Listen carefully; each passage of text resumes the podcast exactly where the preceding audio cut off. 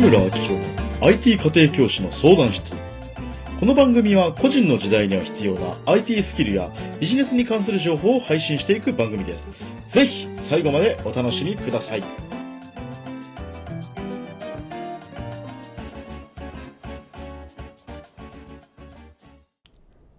自分なりに工夫をして頑張っているのにビジネスで結果が出ません自己流は自己流って言葉知ってますか？どうもです。IT 家庭教師の藤村明宏です。さてね、まあファスティングが終わってようやくね、あのご飯が食べられるようになってきました。まあ今日でね、あのファスティング終わって3日経ったので、まあようやくね、お肉がね、明日から食べられるかな、そんな感じでございます。で、まあ今日のテーマがね、まあやってもやってもなぜか結果が出ない。えー、ビジネス合宿行ってるし、ビジネスコンサルティングも受けた、企業塾にも行った。でもなぜか結果が出ない。っていうね、その原因についてちょっとね、深掘っていこうかなと思います。まあ、多くの方が、まあ、感じる部分だと思うんですよね。えー企業塾、えー言われた、ね、言われたからやったのに行動、結果が出ない。えーね、行動するのが大事って言われたから、めっちゃね、もう来る日も来る日も Facebook 鬼投稿、Twitter 鬼投稿、Instagram もついでに鬼投稿みたいなことをしても、なぜか結果が出ない。うん。まあね、実際こういうことを感じてる方ってすごく多いんじゃないかなと思います。で、今回はね、ほんとそこについてね、バシッとアプローチしていこうかなと思います。まあ、まず考えてほしい。まあ僕もね、いろいろ企業のアドバイス、まあいわゆる IT 家庭教師っていうのは、いわゆるなんかね、まあビジネスをこう、いかに効率化していくかってことをお伝えしてる人間なんで、まあビジネスの構造を知らなきゃいけないんですよね、そもそも。だってビジネスのさ、えーね、構造わかんないのに効率化なんてわかるわけないじゃないですか。ね、そういうこと。だから、まあ結構ビジネスのアドバイスも結構してる、したりするんですまあ実際そういうところも結構多かったりしますね。まあそれ確かに、えっと、確かにその手間省いた方がいいんだけど、そもそもやり方それ効率よくないよね、みたいな、えーこととかもアドバイスしたりしてるんですね。例えば集客ね、頑張ってるけどね、そこじゃないんですよ、みたいなね、えーアドバイスもしたりしてます。で、まあそういうね、ビジネスアドバイスもしてるので、まあ、結構寄せられる質問が、まあいろいろあるわけですね。まあその中であるのが、なかなかね、頑張ってるんだけど結果が出ないっていうやつですね。はい。で、えっと、これ、まあ僕の中でいろいろ聞いてるうちに、まあ多分、まあ大体原因は主に大きく分けて2つになりました。大きく分けて2つです。えーどんな2つなのかっていうと、まずパターン1、えーそもそもその企業塾で教えてる内容が間違っていたっていうパターンね。間違っていたというパターン。で、その2っていうのが、えーね、教わって、ね、えじゃあね、いわゆる企業塾終わって自分自宅に帰って行動するわけだけど、その行動の仕方が間違ってたっていうケース。うん、まあそもそも行動してないとかね。うん。まあここの主に、まあ、二つでした。で、どっちの方がパーセンテージ的に多かったんですかっていうと、これ衝撃な事実で、えーね、あの、今からね、心の準備してください。えーどっちか来ても大丈夫ね。心の準備ね、してくださいよ。OK、ありがとうございます。できましたか？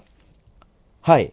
では、お伝えします。もし心の準備できてない方ね、今すぐ止めて、えー別の、えーね、音声聞きに行った方がいいと思いますので。はい、じゃあお伝えしましょう。えー現実はこうです。え大体の場合が、えやり方が間違ってる。えもしくは行動してない。まあ、このパターンに行きました。本当にね、いや、聞いてる中で、やり方本当に間違ってるよねっていうパターンは、あんまり出会わなかったです。数としては。うん。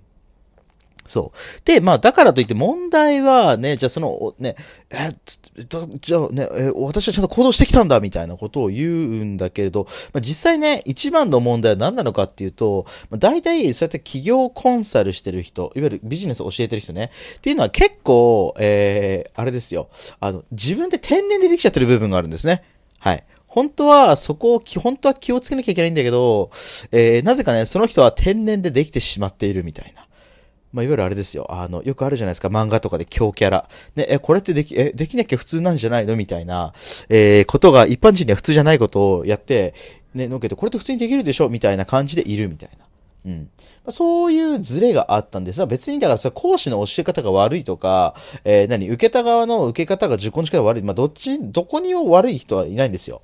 うん。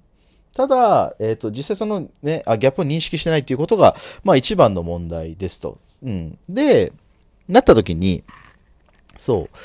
だからまあ多くの場合だと行動しろと言うけど、どうやって具体的に行動してったらいいのかっていうことをきちんと教えられる人が、まあ、実はあんまりいなかったりしますと。うん。まあ僕も結構ね、あの、私自身も昔は結構ね、あの、気合だ、根性だ、テンプレだみたいなことを、まあ、結構言ってた部分はあるんですけど、最近そこだけじゃないなっていうね、まあところも見えてきたっていうのが正直なところで、まあ、それで、えっ、と、マインドとかメンタル的なね、アプローチはちょっとね、今回のテーマではないので、まあまた別の機会に話そうかなとは思います。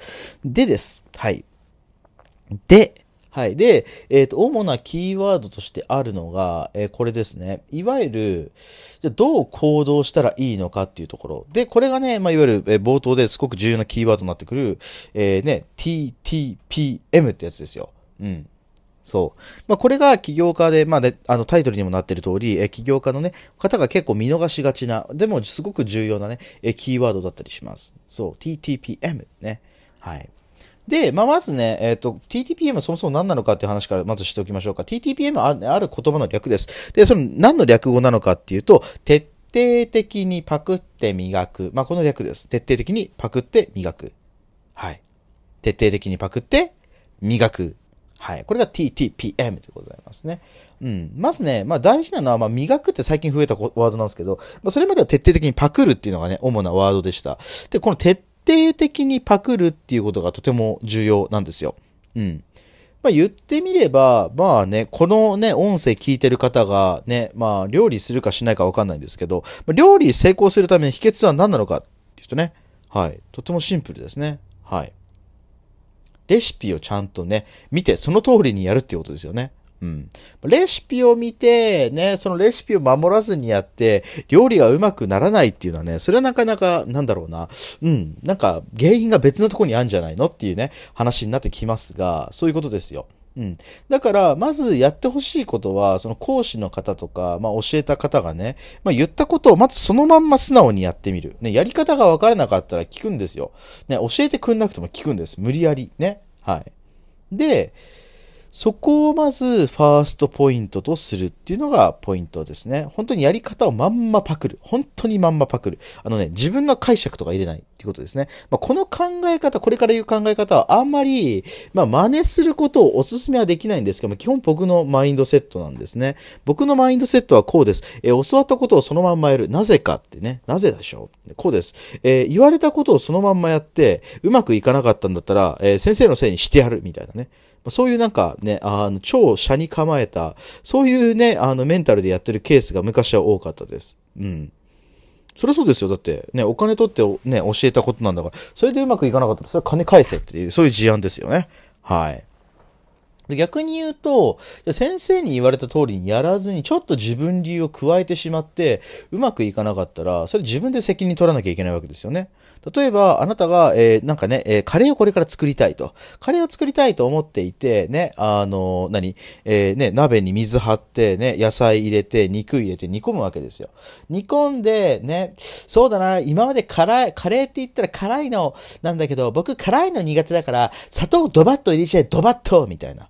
うん。ね。あのーね、バキのね、食うんだってね、列火曜の部分のあのね、砂糖の量みたいなのがドバッと入れるわけですよ。ね、これ多分通じる人ネタ相当少ないんじゃないかな。まあいいや、はい。ね、食うんだっつってね。はい。まあそこの話はいいですよ。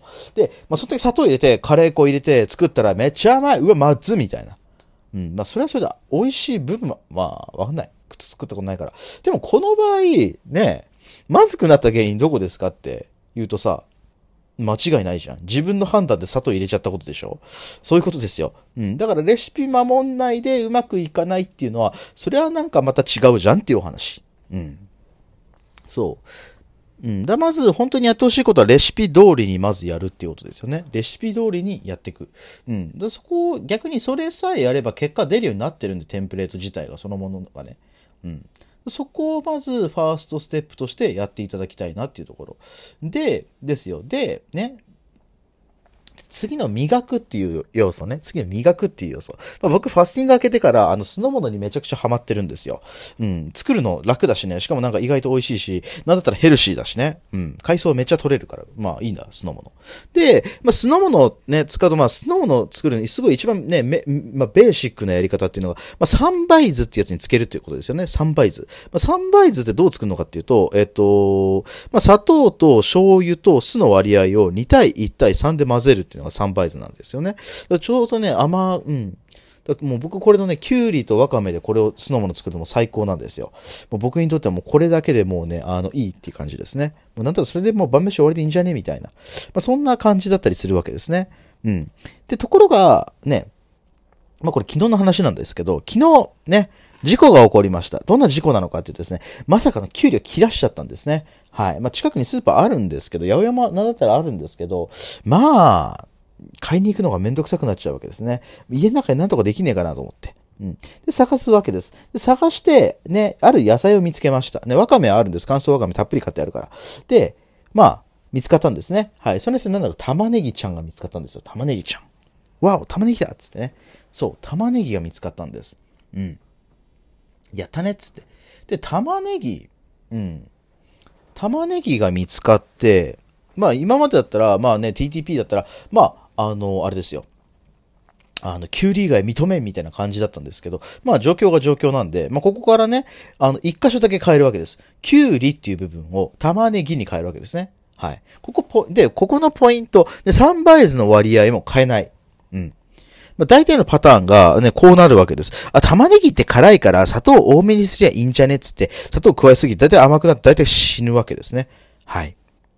うん。だから、まあ、ここはあえて3倍図の割合一切変えずに、玉ねぎをま水にさらしたものをね、えー、加えて混ぜて3倍図かけるっていうやり方に変えたわけですよ。まあ、その結果、美味しくいただけたわけですね。なんだったらね、玉ねぎはなんかね、血液サラサラ効果もあるからね、すごくなんか期待みたいな。まあ、そういう状況になったわけですね。玉ねぎサラサラ、ね、血液サラサラみたいな感じになったわけですね。はい。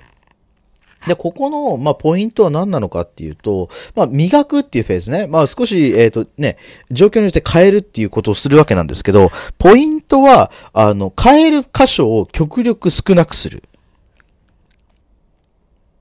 うん。で、料理で言うんだったら、えっと、きゅうりを玉ねぎに変えたみたいな、そういう一箇所だけ、もうとにかく、まあ、変えるとしても、もう数箇所、もう少なくする。ね、あの、あっちもこっちも変えちゃうと、結局どこが原因でうまくいかないんだか、わかんなくなっちゃうんですね。はい。なので、そこはとにかく短くちっちゃくするっていうのが大きなポイントだったりします。うん。っていうところですね。はい。ということでお伝えしてきました。まあ、ね、TTPM 大事だよって話ですね。まあ、まずね、本当に今まで企業塾とか企業コンサル行ったっていう方はね、ぜひこの、えー、ね、あの、ね、音声聞いた方は、本当にその塾で学んだ通りにまずは実践してみてください。で、最初は、えー、こんなにできないよと思うかもしんないけど、まあいいからまずやってみる。うん。やってみる。やってみてから考えるっていうのが、えー、とてもね、えー、結果出すのに、え、最速のスピードになっていくんじゃないかなと思います。はい。まあ、こんな感じでね、まあ、このラジオではね、企業に関わること、もしくはビジネスに関わること、まあ、IT のオンライン化に関わることをね、どんどんシェアしていきたいと思いますので、えー、ぜひね、また次回も聞いていただければなと思います。それではね、また次回お会いできたら嬉しいです。では、また次回ね、お会いしましょうアディオス